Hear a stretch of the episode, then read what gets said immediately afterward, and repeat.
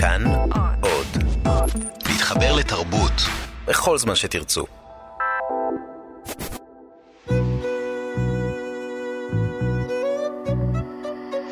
ליסה פרץ משוחחת. שלום לכם מאזיני כאן תרבות, כאן באולפן ליסה פרץ, עורכת התוכנית ענת שרון בלייס, והאורח שלי היום הוא במאי התיאטרון והמעצב עמית דרורי, מנהל אומנותי של הזירה הבינתחומית בירושלים. בימים אלה מוצגת ההצגה שלו קופים. זו עבודה ששואלת שאלות על המצב האנושי. זה ממש בהגדרה. רחבה. שלום עמית. שלום, מה שלומך? מצוין. אז בוא תספר לי בקצרה על מה העבודה הזו. גם מהצד הפיזי שלה והצד המהותי שלה. אוקיי. אז אה, קופים, אני, אני אולי קצת אמרוד ב, בלדבר על מה, כי בשבילי זה יותר מה מעל מה. אה, זאת עבודה בעצם, אה, לתאר אותה בצורה פשוטה, זה מופע, עבודת תיאטרון שמבוססת על רובוטים של קופים, ולא רק. על הבמה אנחנו שלושה אנשים, זה בעצם מין יקום מכני, שיש בו שלושה בני אדם ותשעה קופים, ועוד כמה עשרות מכונות, שהן מכונות אור, מכונות סאונד אה, ומכונות אחרות. והעבודה הזאת היא קודם כל אה, צורת חיים מסוימת. עבדנו עליה במשך שש שנים, בעבודה עבודה יומיומית, עבודה פיסולית, העבודה, הפיתוח של הרובוטיקה. הם, הם כולם בנויים בעץ, בעבודת קראפט, מלאכה מאוד מאוד אה, אובססיבית, אה, מאוד מפורטת, בצורה די קיצונית. ובעצם זה קצת, אה, ב- באיזשהו שלב, הרגשנו קצת כמו חקלאים שמגדלים משהו, איזשהו אוקיי. עולם. אוקיי. אז אולי זה אומר משהו גם על המהות וגם על הפיזיות. כי למאזינים בבית, אני רק רוצה למ- לנסות להמחיש את זה, שאני ראיתי אה, וידאוים של זה ותמונות, יש משהו בחומר המאוד בסיסי כמו עץ, אה, משהו נורא כזה בסיסי, ולעומת זה יש משהו נורא אנושי בעיניים ובשפה של הגוף של הקופים האלה. זה כמעט אה, נראה אמיתי מרוב שזה כל כך אה, אנושי, עם המימיקות והצורה של ה- איך שהגוף זז. זה אה, אמיתי. זה אמיתי? זה לא נראה אמיתי, זה אמיתי, זה איך יצורים. מגיעים לכזה דיוק? אמ, אתה בנית את הקופים האלה? כן, אנחנו צוות קטן שאני מוביל אותו, שאנחנו גם עשינו ביחד את הבנייה שלהם, וגם... פיסלת אותם? כן, כן, הפיסול הוא שלי, אני פיסלתי אותם, ואחת ההחלטות ש... אה, גם, גם תולדה של איך שאנחנו עובדים בסטודיו, אבל באיזשהו שלב זאת גם הייתה החלטה. אה, שאנחנו בעצם, אנחנו לא עושים שום outsourcing, אנחנו לא... ב, ב, בעולם הבנייה והייצור אה, ו- והתיעוש והעולם עולם האובייקט, יש המון, המון טכנולוגיות והמון בעלי מלאכה. והרבה פעמים הדברים נעשים הרבה יותר פשוטים כשמפזרים את תהליך הבנייה בין בעלי מלאכה שונים. אוקיי. ואנחנו עשינו החלטה מהותית שאנחנו עושים, עושים את הכל אה, בפנים, עושים את הכל ב, בסטודיו. אז אנחנו בעצם עם הצוות שלי, אנחנו מפסלים אותם, אנחנו בונים את המנגנונים, אה, אנחנו בונים את כל עולם התוכנה. והקוד שמפעילה את הקופים. שמפעילה את הקופים. אה, חלק מהעניין זה בעצם, בסופו של דבר אנחנו מתעסקים באיזה אופציה של יצירת חיים בצורה סינתטית. אוקיי. אה, שזה גם דבר שעולם הרובוטיקה מתעסק בו. אנחנו קצת לקחנו על עצמנו בתוך הדבר הזה את תחום ההבעה. זאת אומרת... אה, איך עושים שיהיה לקוף הבעה כזו או אחרת? כלומר, זה הכל תלוי בעיניים ובפה? המון בעיניים. תראי, לי זה תמיד מתחיל בתחושה מסוימת. אני, אני, אני חושב על דמות. אה, והמחשבה על דמות היא, היא קשורה לכוחות מסוימים. אה, אז למשל, יש, יש לדוגמה שלושה קופים קטנים יחסית, שהם אה, הם, הם כמו teenagers. ומהרגע הראשון, מה שדמיינו זה, זה איזה מצב רוח נורא מסוים, שקשור ל, ל, לגבול שבין שעמום לרשעות. אז איך עושים להם את הפנים האלה? אז קודם כל מהרהרים במצב רוח הזה המון זמן. או ו... נזכרים במצב רוח האישי. בוודאי, ואז חלק מזה זה, זה באמת תקופות מאוד ארוכות ש, ששחזרנו כל מיני זיכרונות ו, ומצבים וכל מיני רגעים מאוד מאוד ספציפיים שבהם המצב רוח הזה מתממש. אה, גם בהקשר של אירועים, גם בהקשר של פעולה, כי אחר כך אנחנו בעצם צריכים אה, לתרגם את זה לגוף שאנחנו בונים אותו, ואנחנו צריכים לתכנן טוב טוב מה הגוף הזה ידע או לא ידע לעשות. אה, אז תסביר לי איך אתה עושה הבעה של רשעות על פנים של קוף רובוט. אה, מה, אתה מותח לו את העיניים, אתה סוגר לו יותר את הפה, אתה מכווץ אותו. אתה מותח לו את הגב, אתה, מה אתה עושה? תראי, למשל, למשל... תסביר לי איך, מה אתה לוחץ בתוכנה כדי שזה לא, יהיה. לא, זה לא בתוכנה, זה עבודת יד אה, לגמרי, החלק הזה של ה... של הבאה. כן, בוודאי. כמובן שזה הרבה, הרבה בעיניים, המון המון נמצא בעיניים. Uh, עבדנו גם עם, עם עיניים מאוד מיוחדות בפרויקט הזה, שהן גם תוכן מרכזי בעבודה. Uh, העיניים האלה הם בעצם, uh, זה אוסף של עיני זכוכית אה, מסוף המאה ה-19 שהשגתי, שהן אה, מאוד מאוד אה, ריאליסטיות, אה, והן טעונות גם בביוגרפיה של 140 אה, שנה. שזה כאילו דבר זה, מאוד זה מאוד עין, חזק. עין, עיניים שאנשים היו מתקינים לא, לתוכם, זה, לתוך הערובות של העיניים. זה, זה מפעל קטן שעשה עין, אה, פרוטזות. כן. והיה איזשהו עשור בסוף המאה ה-19, אמ, כנראה היה איזשהו ז'אנר של אה, בובות מאוד ריאליסטיות, ולבובות האלה הכינו, אותו מפעל. הזמינו מהמפעל את העיניים האלה. איך הגעת אליו? חיפשתי, חיפשתי הרבה זמן. רציתי עיניים, רציתי פרוטזות, עיניים uh, מלאכותיות. מה שגיליתי זה שהעיניים, הפרוטזות בעצם עשו התאמה של העין הלא קיימת לעין הקיימת. ו- וממש התאמה של הצבעים. ולכן יש רק עין אחת מכל סוג. נהדר. אז uh, בקיצור, התגלגלתי ככה אל אספנים והגעתי אל העיניים האלה. לאיזה אז... קוף, אגב, קוף אמיתי, הקופים שלך דומים? אז הם, מין... הם מבוססים על, uh, על כמה סוגים, כמה זנים, uh, על תמרינים, גולדן ליון תמרין, אם להיות יותר מדויק, על לנגורים, לנגורים. ו... ועל אורנגוטן.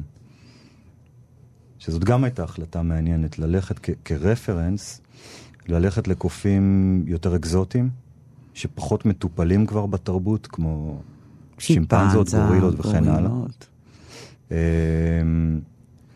בניסיון באמת להאיר מחדש איזה מתח בין האנושיות שלהם, שהיא מאוד uh, מקרבת אותם אלינו, ומצד שני שהם גם כל הזמן יזכירו שהם לא אנחנו. שהם חיה. שהם חיה והיא אחרת, ותמיד יש את הרגע הזה שאתה כמעט מבין מה הוא חושב, אבל uh, יש אחוז קטן שהוא... שהוא מפחיד הוא גם. הוא מאוד מפחיד, ובעצם המתח הזה בין משהו שמאוד מקרב אותך למשהו שמרחיק אותך או מרתיע, יש בו מורכבות רגשית, יש בו איזה פרדוקס רגשי שהוא מאוד... Uh, בשבילי הוא הלב של העבודה. אני, אני מניחה שבעצם הכותרת של העבודה זה בעצם היחסים בין חיה, אדם ומכונה. נכון. נכון? נכון. אה, לכל אחד יש את הנוכחות שלו ואת. המשקל שלו בתוך היצירה הזאת. כן. השאלה היא, איך אתה, למי אתה נותן יותר כוח? איזה מאבק הם מנהלים בתוך המשולש הזה? אני חושב שקודם כל הם אה, מודדים את עצמם אחד דרך השני, דרך השלישי. זאת אומרת, קודם כל, האדם אה, מנסה להבין את עצמו ולהבין עד, עד איפה נמתח הגבול האנושי ואחריו זה כבר לא אנושי. הפרויקט הזה כולו התחיל ממחקר מאוד רחב בכלל על עולם המפלצות. מה, מה גרם לך להגיע לעולם שכזה? לעולם המפלצות?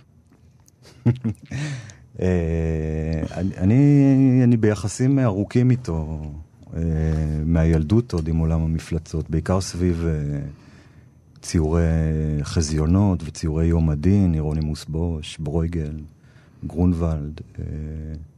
זה, זה, זה עולם, עולם של ציור שגדלתי, גדלתי איתו, ש, שהיה אצלנו בבית והוא תמיד מאוד העסיק אותי. אוקיי. Okay. אה, למה הוא גם פגש אותי זה כמובן ככל שאני גדל, מבין את זה בעוד מישורים ובעוד... אה, אמ, אבל בסוף אני חושב שהמניע המניע העמוק הוא, הוא הניסיון להבין את עצמך, הניסיון להבין את עצמנו.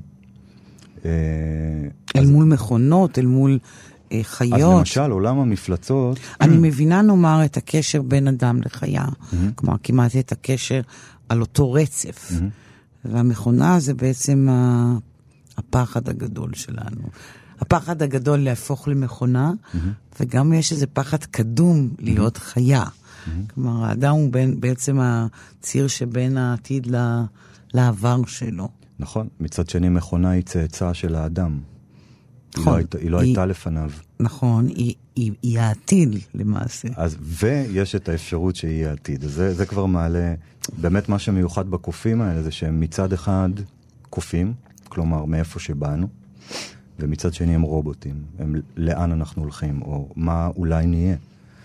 אה, ובאותו זמן, שני העולמות האלה, עולם הקופים, או אני אוהב לקרוא לזה תרבויות, זה התרבות הקופית והתרבות הרובוטית, אה, ששתיהן הן תרבויות כמעט אנושיות, מאוד מאוד קרובות לאדם, אבל הן לא אדם. אה, והן כמעט הפוכות זו מזו. זאת אומרת, הקוף הוא מאוד יצרי, הוא מאוד אימפולסיבי. הרובוט, לעומת זאת, הוא בדיוק הפוך, הוא, הוא יצור מאוד מאוד מאופק, מלא שליטה.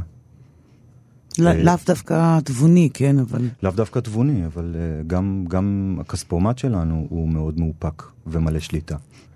וצייתני מאוד. גם הטלפון אנחנו, הסלולרי. גם הטלפון הסלולרי, זאת אומרת, הם, בסופו של דבר מכונות עושות מה שאמרו להם לעשות. בגלל זה גם שאלת הפחד היא מורכבת. כי okay. הפחד צריך להיות מאנש, מהאנשים ולא מהמכונות. יכול להיות שייווצרו מכונות נפלאות שיקדמו את האנושות, ויכול להיות שלהפך. בטח בסוף זה יהיה גם וגם. אותי, שראיתי את, התמ... את התמונות והווידאוים, עלו לי שתי מחשבות בראש. אחת, נאמר, והיית לוקח את הקופים האלה לכלוב של קופים, mm-hmm. איך הם היו, כלומר... של קופים אמיתיים? כן. הם היו מרסקים אותם, הם היו מה... איך... זה, מה זה מפעיל היה אצל חיה? זה, זה ישר הפעיל אצלי את הדבר הזה. קוף אמיתי מול קוף מכונה.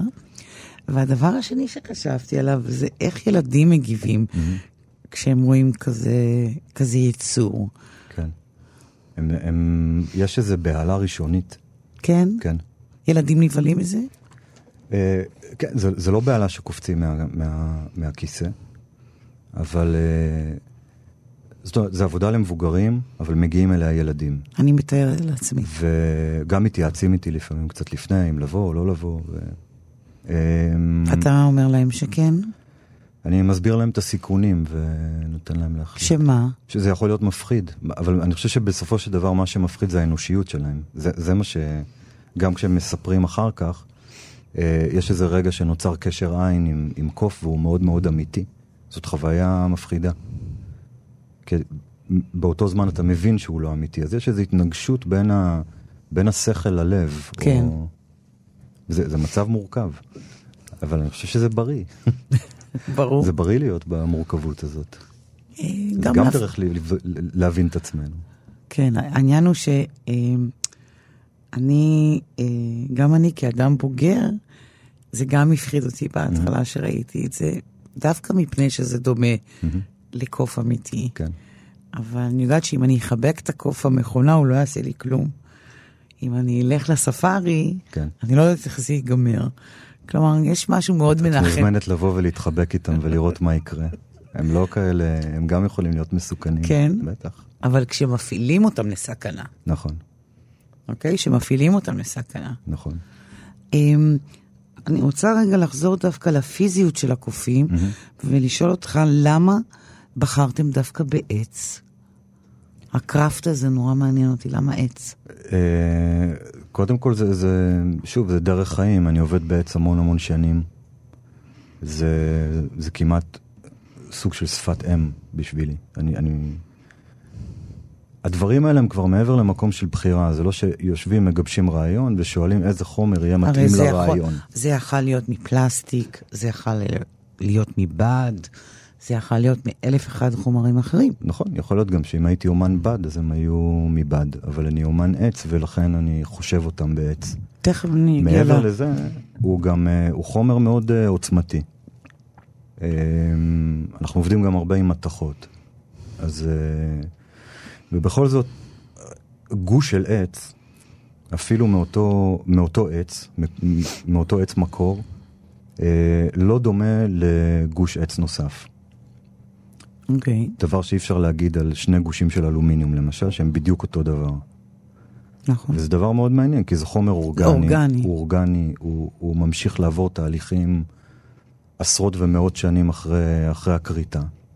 הוא עובר תהליכי ייבוש והתכווצות והתפשטות, והוא בסופו של דבר, הוא... אז יש בו משהו מאוד אישי. אבל גם מתכלה. אה, כלומר, הקופים האלה יהיו בבלאי. כן, לא יודע, הם... אה, לא יודע להגיד, אני מקווה שלא. לא, הם יתיישנו, הם ישנו כן. את צבע העור שלהם, יקראו להם... יהיו חומים, פתאום יבואו תולעים, כן. לך תדע איך זה כן. ייגמר שם עם העץ הזה. כן, אחד הדברים זה שב... אני חשבתי שבחרת בעץ מפני שזה פרימיטיבי. כי יש עבודות עץ מזוהות עם mm-hmm. משהו מאוד בסיסי, ראשוני, פרימיטיבי. Mm-hmm. יש פה את הקופים שמייצגים עולם ישן ופרימיטיבי. כן. בשבילי הייצוגים הם uh, תוצר לוואי, הם לא מטרה. Uh, יכולים להיות uh, עשרות ומאות מטאפורות שונות שיכולות להתקיים סביב אובייקט כזה, סביב דימוי כזה, או סביב רגע על הבמה, סביב פעולה או קומפוזיציה. זה גם מקום שבו מאוד חשוב לי שיהיה הרבה חופש למי שמתבונן לטייל את הטיול שלו בתוך זה. כשאני מסתכל על הבמה אני רואה דברים מסוימים, אין, אין לי שום רצון לכפות אותם על מי, ש, על מי שצופה בבמה הזאת, אלא להציע לו כל מיני אפשרויות. בתוך זה יש דברים שהם חשובים לי, אבל הם, הם באמת מופשטים יותר, כמו המורכבות הרגשית הזאת, ההימצאות בפרדוקס רגשי. אה, זה דבר שאני מקווה שכל מי שבא לראות את הקופים חווה את זה לרגע. אוקיי. Okay. אה, איך הוא מפרש את זה או איך הוא קורא את זה, זה כבר עניינו, לא ענייני. אמרת קודם שאתה אמן עץ. Mm-hmm. אז תספר לי קצת על הביוגרפיה שלך, כי פתאום אני, כאילו, אתה מזוהה אצלי כמנהל של הזירה הבינתחומית. כן. אז הייתי רוצה לדעת איך הגעת עד הלום. אה, לעסוק מעץ. כן, בעצם אני, אני מתעסק הרבה שנים, אבל... אה, למדת אומנות? זהו, למדתי בבית ספר לתיאטרון חזותי. למדתי תיאטרון. אה, שזה מקום שאני מאוד, אה, מאוד קשור אליו, מאוד קרוב אליו. אה, למדתי שם, חזרתי די מהר לבית ספר ללמד שם. אני מלמד שם ב... לא יודע, 13 שנים האחרונות. זה מקום שהוא גם, הוא מעבר לבית ספר, הוא גרעין של קהילה מסוימת, של סצנה מסוימת, של מחשבה מסוימת. אה, בלימודים בבית ספר התחלתי להתעסק בתיאטרון בובות. לא תכננתי. זה לא... לא אתה לא... בובנאי? אני מאוד לא אוהב את הכותרת הזאת. אז תסביר לי למה. למה אני, אני לא חושבת, אוהב אותה? אני, אני חושבת שזו מילה נורא חמודה, לא? כן, חמוד זה התינוק של השכנים. אני חושב שזה... לא, זה באמת, זה... זה אני חושב שזה מנחמד מדי את התחום, שהוא יש לו גם צדדים מאוד מאוד אפלים. לתיאטרון בובות, ואני חושב שזה חשוב לתת להם גם אני מקום. אני לא יודעת בן כמה אתה, uh-huh. אבל לי בובנאי קשור לאדם אחד ספציפי, uh-huh. אריק סמית. אה, שהיה מפעיל את הבובות בצריף. של תמרי. נכון. וזה, לי זה קשור למשהו באמת מקסים וחמוד. נכון. אז תסביר אבל לי... אבל לא כל תיאטרון בובות הוא מקסים וחמוד. בוודאי שלא. יש גם תיאטרון עוד... בובות שהוא... שהוא אפל מאוד וקיצוני. מאוד. בסופו של דבר, מעשה ההנפשה זאת אומרת, לקחת uh, חפץ או חומר שהוא בעצם לא חי, ולהפיח בו חיים, גם אם בצורה מדומיינת. שייך גם ללא פחות מ, uh, מעולם הילדים, שייך לתחום הוודו, שייך לתחום הסיאנס, דיבוק? הדיבוק. אה, הפעולה הזאת של הענקת חיים היא, היא פעולה מאוד עמוקה, ו- ויש בה צדדים אפלים מאוד. בעצם, זה, דיברנו מקודם על זה שקוף יכול להיות מפחיד. מה מפחיד? זה בסך הכל כמה קרשים ומנועים. איך, איך זה שזה... אבל האפשרות של הדבר להדהד את הנפש שלנו, היא, יש בה פוטנציאל אה, מאוד מאוד אה, רגיש ומסוכן. אז אני רוצה לחזור לבובות. מהמם. אתה, אתה עוסק בתיאטרון בובות, זה ההתמחות שלך? גם, כן. גם, אבל בוא נדבר רגע על זה. כן. ומה אתה עושה בתוך התחום הזה? מה עשית? כלומר, עשית, יצרת מחזות? לא, אז ב, בלימודים התחלתי להתעסק בתיאטרון בובות, די מהר הופתעתי לגלות את הפוטנציאל דווקא הפסיכולוגי של, ה, אה, של, של העולם הזה. אה, האפשרות של בובה באמת, אה, אני, אני חושב שיש משהו בבובות, לבובה טובה, איכותית, יש לה יכולת אה, אה, לחדור מגננות ושריונות מאוד מאוד אה, קשיחים.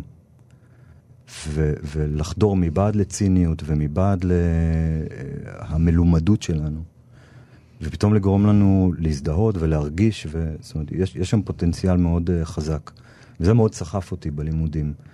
ו- ועם זה המשכתי. התיאטרון שלי הוא תמיד היה שילוב של הרבה דברים. זאת אומרת, עבודה, עבודה של שחקנים עם בובות, עם אובייקטים, עם, עם, עם הקרנות, מוזיקה מקורית, כל מיני... Uh, זאת אומרת, אני אני מנסה לתפוס את עצמי בצורה מאוד חופשית בעניין הזה. אולי... אולי בהמשך אני לא אעשה יותר רובוטים, אני לא, לא חתמתי על שום דבר. אני עושה רובוטים כי הם, הם... לשם הדרך היצירתית לקחה אותי. גם למדתי לבד איך, איך לעשות את זה. אמ, ואז בהמשך, כן, עשי- עשיתי, עשיתי עבודות אה, בדרך כלל לא מבוססות על טקסט, אם כי עשיתי, עשיתי גם עיבוד לאורלנדו של וירג'יניה וולף למשל. אה, אבל הוא גם היה מאוד אה, עולם רפאים, מאוד, מאוד, מאוד חזותי, מאוד ויזואלי, מאוד פיזי. שמתקשר לגותיקה המוקדמת שאתה מכיר מילדות ומהחיים כן. הצעירים שלך, כן. אוקיי? אה, אז אה, כן, ומה שקרה זה שבובה או מנגנון זה לא דבר שפתאום יודעים לעשות אותו, זה אבולוציה מאוד, אה, שלוקחת הרבה זמן. למדת את זה. למדתי את זה מתוך עבודה, אה, ומה שקרה זה שלאט לאט המנגנון המכני, שהוא בדרך כלל היה קבור בתוך הבובה כ- כאזור תפעול, התחיל אותו לצאת החוצה. Uh, הייתה לזה איזושהי סיבה מאוד קונקרטית באחת העבודות, הייתה עבודה על סטיבן הוקינג, ושהייתה בנויה על פי הביוגרפיה שלו, uh, וכדי לתאר רגע של ניוון הגוף, uh, הייתה סצנה של בעצם בובה של יד, uh, מכנית, uh, כ- כאיזשהו מבט קלוז-אפ אל תוך האנטומיה של הגוף הבוגדני. אמ, ו- ו- ומאותו רגע לא יכולתי לחזור אחורה, זאת אומרת, המנגנון הפך להיות דימוי מרכזי. ולקח לי הרבה זמן להבין, להבין את הדבר הזה, שבעצם אני מציע לעין להיכנס פנימה אל תוך גוף, ולא להסתכל עליו מבחוץ. לא להסתכל בחוץ, ו- אוקיי. ומה שמאפשר בעצם שני סוגים של מבט, כי... אני גם- חושבת שזה מאוד מנחם אה, את בני האדם לראות את המכניזם של עצמם מבחוץ. מהמם. כאילו, אם אתה רואה את זה, אז אז כאילו יש לך שליטה על זה גם. זו תחושתי. כן. כאילו, זה גם- אני אומרת, וואו, ככה פועל, פועלת הקיבה, ככה פועל הלב, כן. ככה פועל המוח. זה גם, זה באמת דבר מדהים, אני, אני לא מצליח להירגע ממנו. מלראות את המנגנונים החיצ... בחוץ. מ... הד- הדבר הזה שנקרא גוף, איך הוא עובד, איך הוא מעוצב, איך הוא... התבונה שיש בו, התקשורת הפנימית שיש בו. אה, זה, זה התנ"ך, זאת אומרת, בשבילי תנ"ך זה, זה לפתוח ספר אנטומיה. אני, אני, יכול, אני יכול לעשות את זה שעות. כן? אתה מוצא את עצמך. בטח, איזה שאלה. כדי לעשות את. הרובוטים שלך יותר טובים. לא, קודם כל זה מעניין אותי. כן, אבל איך, בהלימה, אני, אני בהלימה אעשה, לתוך אני בוחר חיה, לפי כי האנטומיה. האנטומיה שלה מאוד מעניינת אותי. זה, זה, זה הרבה, זה דוגמה. קורה הרבה.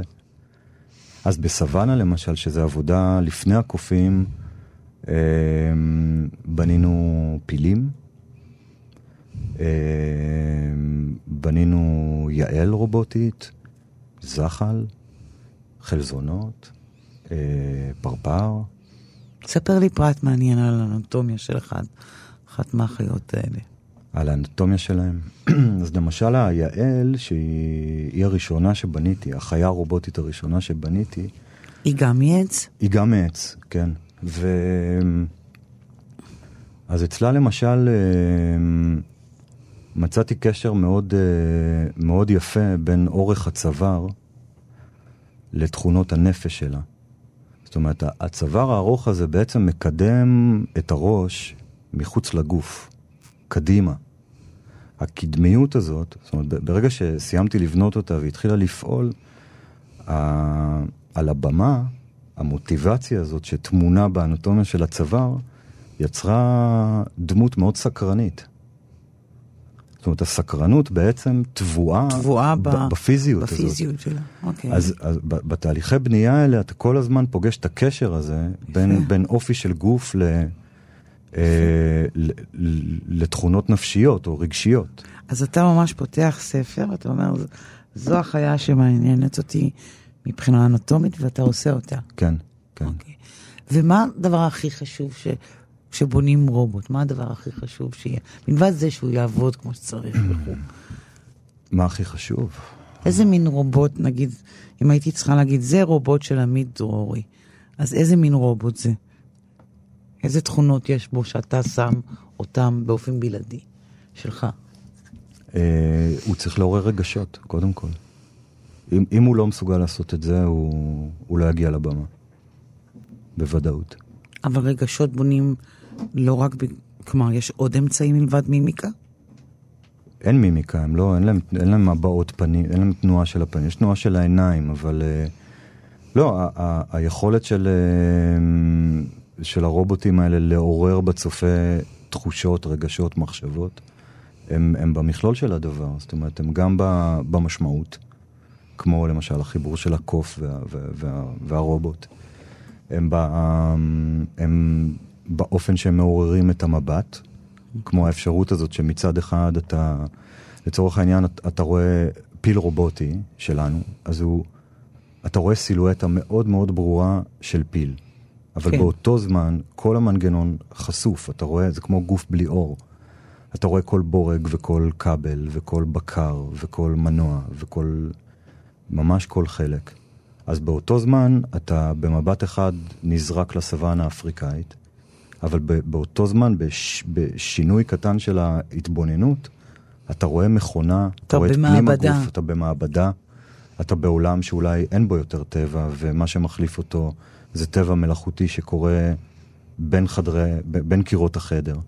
אז התנועה הזאת בין המבטים היא, היא גם, יש בה הרבה חופש, הרבה חירות, וגם הרבה התנגשויות, שזה זה, זה דבר חזק, מעורר. ברגים מפעיל. לפעמים מתקלקלים? אני מת על ברגים. רוצה לדבר על ברגים? לגמרי. את אוהבת ברגים? או שלא, לא... אני לא יודעת, אני אה, לא פיתחתי... ברגים זה דבר לא מדהים, פיתחתי כן. יחס אה, מיוחד, אבל אותי מעניין כן, מה קורה שקפיץ אנף, או בורג אה, מתחלד, או... כן, אז בוא קורים שני נדבר על דברים, כן. ברגים. נתחיל עם זה, כן. דבר איתי על אז ברגים. אה, לא, לא, זו שאלה ממש טובה, זה גם אה, דבר שהוא ממלא חלק אה, חשוב בחיינו, שלי ושל הצוות שלי. קוראים, אז, אז זה שני דברים. אחד, כל החיות, בסופו של דבר, הכ- הכל בנוי למופע חי.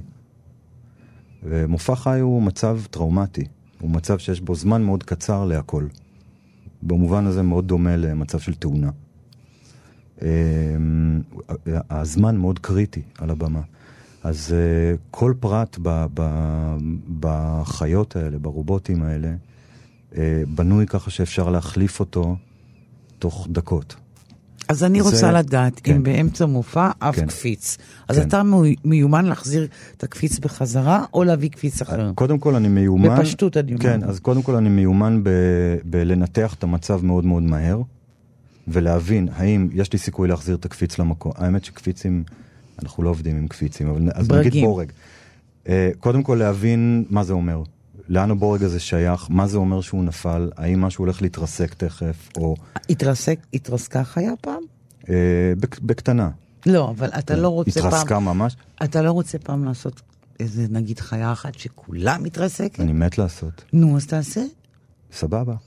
אני מתי? רוצה לראות חיה, כן. ג'ירפה, כן. שכל הברגים של החוליות שלה, של הצוואר והגוף מתרסקות. אוקיי. ג'ירפה נופלת. יאללה. לרצפה. תבואי לעזור לי להרכיב אותה לגמרי, מחדש? אני אבוא לעזור. אחלה. כאילו ברגים, יש לה מלא ברגים, יש לה המון, איזה- כן, נכון? אלפים. אלפים. כן.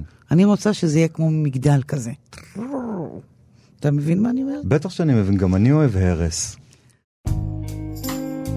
On Jubilee Street, there was a girl named Bee. She had a history, but she had no past. When they shut her down, the Russians moved in.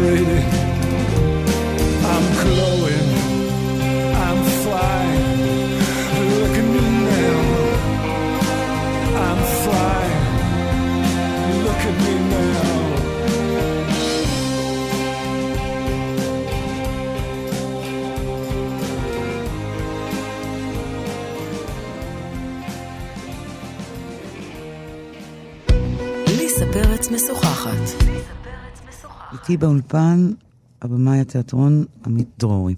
אז בואו רגע נחזור לברגים. כן. אז בעצם אתה, כל המיומנות שלך זה בעצם למנוע את הקטסטרופה, שיצא משהו, שי- שיתפרק, נכון? הרבה מזה, כן. כן. אוקיי. ומה, אמרת לי קודם שיש לך איזו אובססיה עם ברגים, תסביר לי. אני מאוד אוהב ברגים, יש לי אוסף מפואר של ברגים. וכן, כזה טבע- שקנית בכל העולם, לא, זה, בכל... זה, איסוף, זה איסוף של שנים, זה איסוף של שנים. מה אבל- יש לך עם ברגים? ת- ב- בעולם של הרובוט, הבורג הוא, מר- הוא מרכיב קריטי, הוא מאוד מאוד חשוב. זה... לא, אני מנסה איך, להס... איך, לחשוב איך להסביר את זה אמ, בלי שזה יהיה אזוטרי מדי.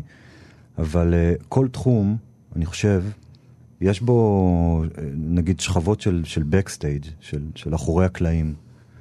אה, זה כמו שאנחנו יושבים עכשיו באולפן של הרדיו, ויש טכנאים, ויש, אה, וגם להם יש עוד שכבות שהם, שהם מדברים איתם. אה, זה איזשהו ציר ורטיקלי, זאת אומרת שכבות העומק שמאחורי הדבר. למשל, אנחנו בסטודיו עובדים עם מכונות שאיתם אנחנו בונים חלקים למכונות שלנו. אחר כך יש תחום שלם שקשור לטיפול במכונות האלה, כן? אה, תחזוקה שלהם, אה, חלקי חילוף שלהם וכן הלאה. המוסך. לצורך העניין, הכלים שבהם אה, צי- הציוד עזר של המכונות. ואז יש את התחום שמאחוריו, אלה שמייצרים, היצרנים, בעלי המלאכה שמכינים את ה...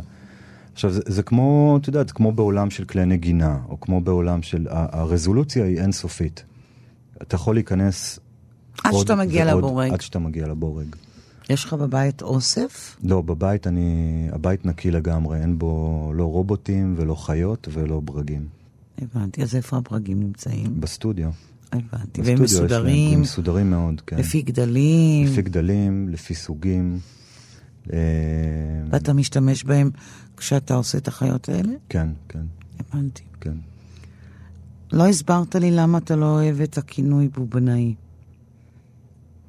אה, אני חושב שהוא ילדותי. אני חושב שהוא מתאים לדברים מאוד מסוימים.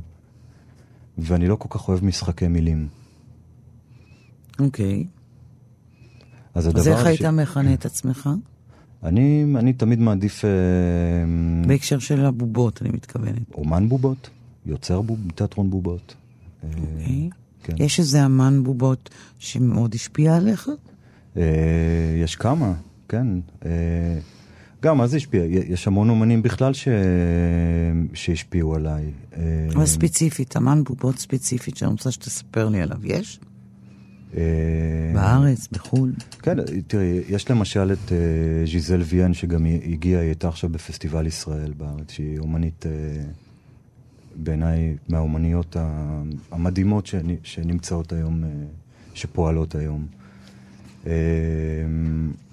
היא, גם קולגה, יש, לנו שיחה ארוכה. אז ז'יזל למשל, היא, היא, היא גם, היא באה מרקע של בובות. והיא היגרה משם. זאת אומרת, מה שהיא עושה היום הוא אה, פחות קשור לבובות בצורה ישירה.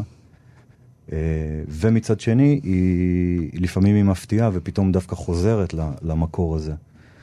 אה, אני חושב שהיא למשל עובדת המון, עם, עם, דווקא עם הצד האפל של הבובות, עם הכוח ה- המורבידי שלהם, או הכוח הסיאנסי שלהם.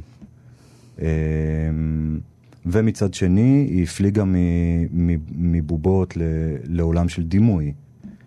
אה, שם אני, אני פוגש גם אומנים אחרים, אה, קסטלוצ'י או איינר גבלס, שהם אומנים באמת שהעבודה הבימתית שלהם קודם כל מתחילה מתמונה, מדימוי. חי, נושם, פעיל. אה, על מה בוב... שני אמני בובות מדברים כשנפגשים? אה, מדברים הרבה על כסף, אוקיי. מדברים הרבה על ביזנס, אה, שותים הרבה אלכוהול, ותכלס, אבל, על מה הם מדברים? אבל אני אגיד לך איפה קורים מפגשים מאוד מאוד חזקים. כשאומן מבקר אומן אחר בסטודיו שלו. כשאתה רואה אותם בונים את הבובות האלה? כן, כן. גם, גם פגשתי את זה כשאומני בובות ביקרו אצלי בסטודיו, וגם כשאני ביקרתי אצל אומנים אחרים בסטודיו. אז על מה אתם מדברים? קודם כל, מה, מה... זה מסע של להבין את העולם אחד של השני. החל מאיך הסטודיו מאורגן. איך, הסטודיו הוא שיקוף של, ה, של, של אישיות. יש סטודיו מבולגן שאי אפשר, אפשר, אתה לא יכול לראות את הידיים והרגליים, ו, ו, והאומן נמצא בו את הבורג הקטן ביותר ברגע.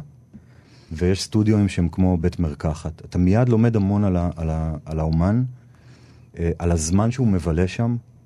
אתה רואה סטודיו ש, שקוראים בו סשנים שהם מאוד מאוד ארוכים, לעומת סטודיו שיש בו פעולות מאוד קצרות וחדות. אה, כמובן, עולם החומר. אתה פוגש את, את, את עולם החומרים והמומחיות של כל אומן. אז מדברים על זה? ב, ב, בוודאי. אה, מדברים הרבה על הטכניקות, מדברים הרבה על...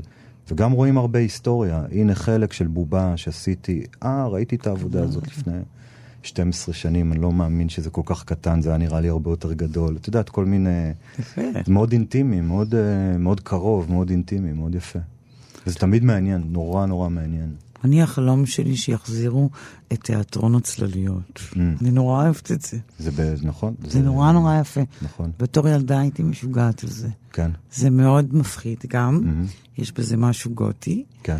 וזה כמעט נכחד מן העולם.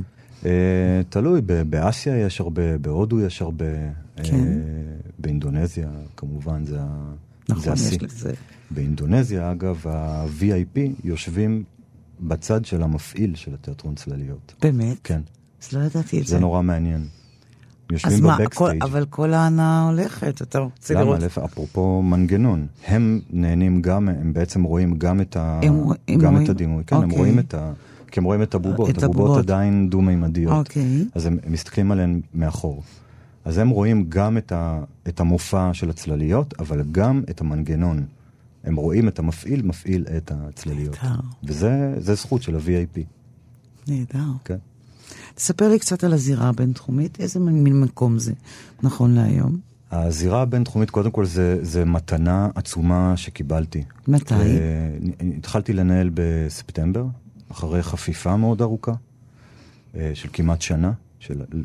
שהיתי ולמדתי את המקום מבפנים. אה, וזה באמת מתנה עצומה. אה, אני, אני הרבה שנים אה, חי בארץ, אבל עובד בעיקר בחו"ל. בין היתר כי לא הייתה בארץ פלטפורמה, זאת אומרת, היו כל מיני פלטפורמות שיכולתי לעשות בהן דברים מסוימים. פסטיבלים, תיאטראות שונים, אבל בסופו של דבר הצורך להיכנס לתהליך יצירתי ארוך, מורכב, עם צרכים מיוחדים, עם מודלים אחרים לגמרי של התפתחות ומחקר ועבודה. לא, לא, לא הייתה לי כתובת לדבר הזה בארץ, ולעומת זאת בחו"ל היו כתובות אה, נפלאות. אה, והזירה זה מקום שבו ראיתי את זה הולך ונבנה ומתגבש ונוצר. אה, סוג כזה של פלטפורמה, זאת אומרת, זה, זה תיאטרון שבאמת כל הפקה בו היא... היא עולם אחר לגמרי. צוות מדהים. מה ש... הדגשים בתיאטרון הזה? התיאטרון הוא בינתחומי במהות שלו. Um, הוא נשען בעיקרו על יצירה מקורית. Um, מה שאומר שתהליכי הפיתוח והמחקר של כל אומן, גם מבחינת התוכן של אותה עבודה וגם מבחינת השפה האומנותית שלו, uh, כל אומן מביא איזושהי הצעה שהיא מאוד מאוד ייחודית. אמ, אז בתיאטרון, האלה, בתיאטרון הזה פועל למשל צבי סהר, שיוצר תיאטרון אה, שעושה את החיבור בין סיפור לבין קולנוע שנוצר live על הבמה. אה, מצד שני, נעמי יואלי, שהיא אומנית ותיקה ומדהימה, אה, שכולנו כולנו ילדים שפשוט רק מחפשים כל רגע שאנחנו יכולים להיות לידה, כי היא באמת אה, מאסטרית גם אה, סטורי טלרית אה, מדהימה, אה, וגם בן אדם, זאת אומרת, היא אומנית שיוצרת יצירות מקור מאוד, אה, מאוד עוצמתיות. גם עיבודים, גם עיבודים של סיפורים מהחיים, של דמויות אמיתיות. מצד, מצד נוסף, יש הרבה יוצרים צעירים. הזירה מבחינתי היא קודם כל בית, הבית המקצועי, או הבמה המקצועית לבית ספר לתיאטרון חזותי כ, אה, כ, כתפיסת עולם אומנותית. אז אה, בזירה היום... זה שני, שני מוסדות אה, שבעצם נושקים אחד לשני, נכון? זהו, אז ב, ב, בהיסטוריה, אה, תיאטרון הקרון, שהוא תיאטר, תיאטרון אומנותי לילדים בירושלים, בית הספר והזירה היו גוף אחד. זאת אומרת, הם הוקמו על ידי אותם מייסדים עם חזון מאוד יפה בעיניי של אקולוגיה אומנותית. זאת אומרת, גם תיאטרון לילדים, גם למבוגרים וגם מוסד ההשכלה שמזין את התיאטראות האלה באיזשהו אופן. הגופים האלה התפצלו, כל אחד התפתח בצורה עצמאית. Um, הקשר בין הגופים האלה הוא מאוד מאוד עמוק, קודם כל אומנותית, uh, וגם בשיטות העבודה, הרגלי העבודה, תפיסת העולם, התפיסה שהאומן הוא במרכז. זאת אומרת, אני קודם כל אבחר באומן, לא בפרויקט. הבחירה היא קודם כל להגיד, האומן הזה מעניין אותי. האומן הזה שייך ל, לעשייה שלנו בזירה. מה הוא הולך לעשות, זה, זה כבר דיאלוג שאנחנו מנהלים, שהוא חלק מתהליך העבודה. אה, הזירה היא בית ליוצרים האלה, בית שבאמת אה, נותן להם גב בצורה מאוד רחבה ומאוד עמוקה. מתהליכים, מיוזמות, תהליכים מאוד מאוד, אה, בחלק מהמקרים אפילו מטיפוח אומנים משלב מאוד צעיר. אל תוך הגדילה והצמיחה האומנותית שלהם גם ב... ב... זה פרינג' קצה לגמרי. אני, אני לא אוהב את ה... את ה... עוד מושג שאתה כן, אוהב. אני, לא, אני לא אוהב מושג, אני לא אוהב את ההגדרות, כן. פרינג' זה, זה, כן. נו, לא... מה לעשות, זה, זו, זו הגדרה של הסוגה. איזה, איזה כן, שם אחר. כן, אני גם אנטי סוגות. אני לא... בסדר. לא, תראי, מצד אחד, בוא נסתכל על זה ככה. יש פעולה קצה... אומנותית של אומנים, נכון, שהיא חסרת גבולות. לא, אבל זה תיאטרון שאם אתה צריך למקם אותו למה אתה בתוך, צריך? אה, נניח ואתה רוצה למקם אותו, אוקיי. בתוך איזה נרטיב, כן. זה, הוא על הקצה. הוא בטח, בקצה. בטח. אוקיי. הוא המלך של הקצה. הוא המלך של כן, הקצה. בטח. ולמלכות קצה הזה כן. יש קהל? יש קהל מספיק בישראל לדבר הזה? אה, עוד לא מספיק, יש קהל, עוד לא מספיק. אה, זה גם נורא משתנה, כי כל. לכל עבודה יש קהל קצת אחר. זאת אומרת, בגלל שהדברים הם מאוד... אה, ועוד בירושלים הם... בכלל. לא, אנחנו מציגים בכל הארץ, אנחנו מציגים גם הרבה בתל אביב, אנחנו מציגים המון בחו"ל, אה, יחסית לתיאטרון ישראלי. אה, ההפקות בסופו של דבר הן מאוד שונות אחת מהשנייה, בגלל המרחב, החירות שיש לאומנים, כל אחד עושה משהו שהוא מאוד אחר. אז יש גרעין של קהל אה, שבא לראות את כל העבודות של הזירה. ולצד זה, לכל עבודה יש קהל מסוים שהוא... שלו. אה, שעוקב אחרי העבודה הספציפית הזאת, כי העבודה מעניינת אותו, האומן, אומנית, מעניינים אותו וכן הלאה. אוקיי. אבל uh, אני מקווה שנצליח uh, לאורך זמן לבנות משהו שהוא... זאת המטרה שלך בין השאר? המטרה שלי זה uh, לקחת את זה הכי רחוק מבחינת האפשרות שהתיאטרון הזה מאפשר גם לאומנים וגם לקהל. Uh, מבחינה אומנותית כמובן. והדבר השני, uh, שאני אצטער מאוד אם אני לא אצליח לפחות לקדם אותו בצורה דרמטית בקדנציה שלי, זה לחזק את הקיימות של הדבר הזה. כלומר? כלומר, אה, לבסס את התיאטרון ככה שהפעולה שלו תוכל להיות יותר ויותר חזקה, יותר ויותר שאפתנית, אה, פחות הישרדותית, להגדיל את האמצעים, להגדיל את הקהל. וזה... אנחנו לא מדברים במושגים מסחריים, אבל... כן, אז במוס... השאלה אם זה על, באמת mm-hmm. על חשבון דברים של איכות תיאטרונית. לא, לא, לעולם לא. לעולם לא, להפך. אנחנו, אנחנו נמצאים בקצה של, של אחרות במה שאנחנו עושים. המשימה שלנו היא לא להגיע למאות אלפים, אבל להגיע לגרעין שמכיר ומבין מה שאנחנו עושים. ואתה מאמין שהוא קיים. בוודאי. הוא גם לא כזה גדול, אנחנו לא צריכים מיליונים בשביל להתקיים. אבל uh, כמה אלפים טובים שיבינו לעומק. תראי, קהל צריך לבנות. אני רואה את זה גם, אני מופיע בכל העולם, אני רואה את ההבדל בין להופיע במקום שפוגשים בו קהל מיומן לקהל לא מיומן. ואני לא, זה, זה, זה לא קשור לדיון על אליטיזם או משהו כזה. את רואה אה, אנחנו מופיעים במקומות, חווים חוויה מסוימת ב, ביכולת של הקהל לפגוש משהו שהוא לא ראה מעולם, אחר לגמרי, אה, ואת רואה את הנינוחות או החוסר הנינוחות שבה הקהל פוגש את זה. כשאת מסתכלת בתוכניה של אותו תיאטרון, זה, זה, זה דבר שהוא, את, את רואה את המיומנות הזאת, איך היא נוצרת. במקומות שבהם פוגשים אומנים בינלאומיים, במקומות שבהם קהל נחשף ל, אה, לעשייה רב-תחומית. זאת אומרת, תיאטרון שמציגים בו מחול, פרפורמנס, תיאטרון. קולנוע, אה, שירה. קולנוע, שירה, אה, מוזיקה כמובן, ואומנים בינלאומיים. הקהל נחשף להרבה יותר גיוון, והוא מפתח מיומנות כלפי הדבר הזה. גם כמו בין אנשים. אנשים שלא פגשו מעולם אנשים אחרים מהם, יש להם קושי לפגוש אנשים אחרים מהם. אה, אתה ידעת שתהיה אדם אחר מגיל צעיר? כלומר, ידעת שזה המקום שתהיה בו? אחר, אני, את אומרת שאני אדם אחר. כלומר, אתה שם את עצמך בתוך קהילה, אז אני אומרת, האם לא, ידעת? נכון, נכון. האם כן, ידעת? אני. אה, ידעת? כן, אני חושב שכן. כן? כן, כלומר, שידעת שזה המסלול גם. כן. ת, תמיד הרגשתי הרבה, הרבה יותר טבעי בתוך אה, ז, תחושה של החירות, או בסביבה של בסביבה החירות. של החירות. בטח. אבל אני שואלת שוב פעם, ידעת שזה מה שתעשה? שאני אנהל תיאטרון? לא, שתהיה בתוך תיאטרון ניסיוני אחר, אה, שתהיה מעצב, מעצב ובמאי ו... לא, אבל היה, באופן יותר מופשט היה ברור לי שאני שייך לתחום ההמצאות.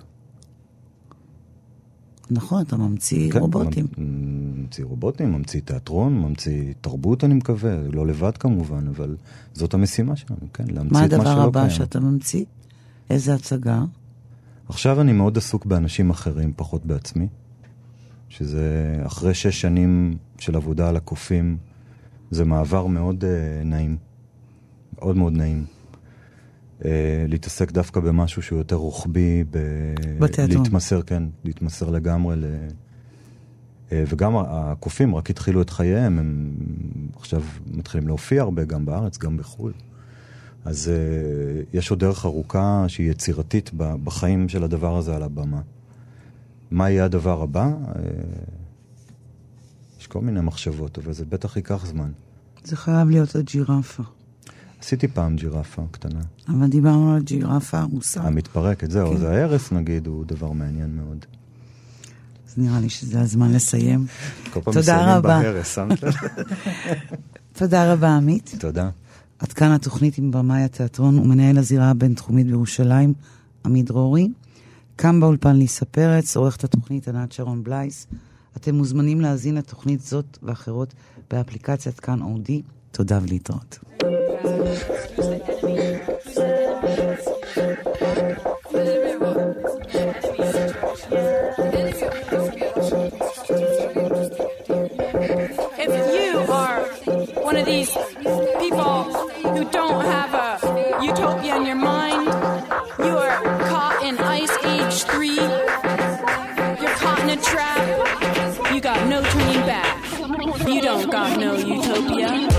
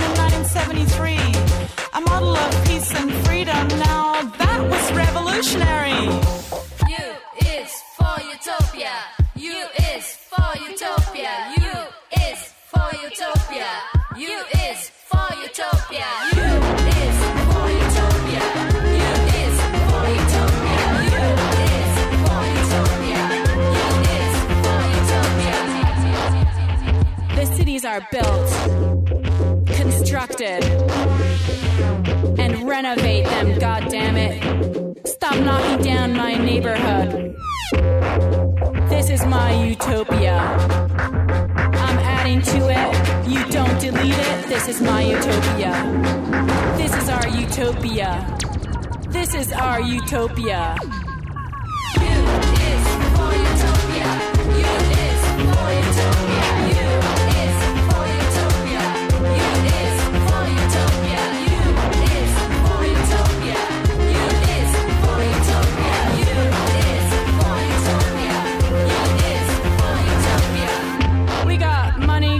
trees here. We got the neighborhood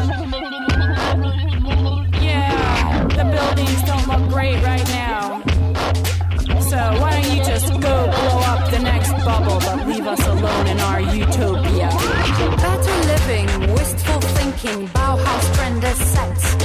Change your wallpaper, and everything will be great.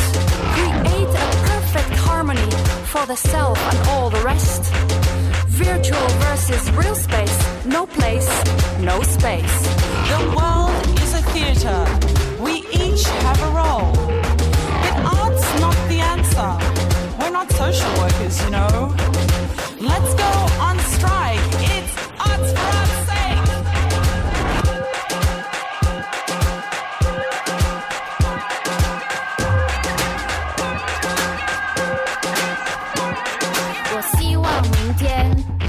我希望今天，我希望永远的美丽。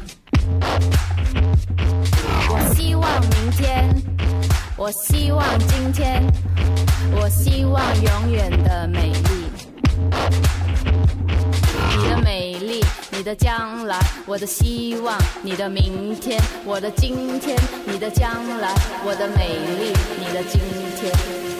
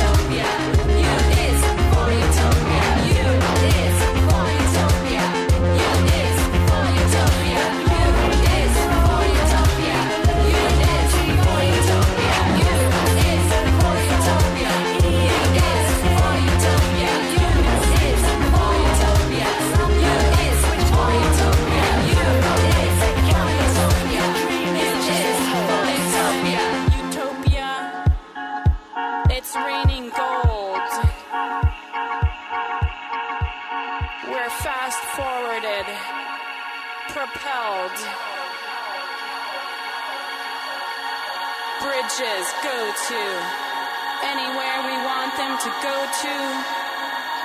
People live here. People walk the streets. People. Utopia. We're moving into utopia. We've moved into utopia.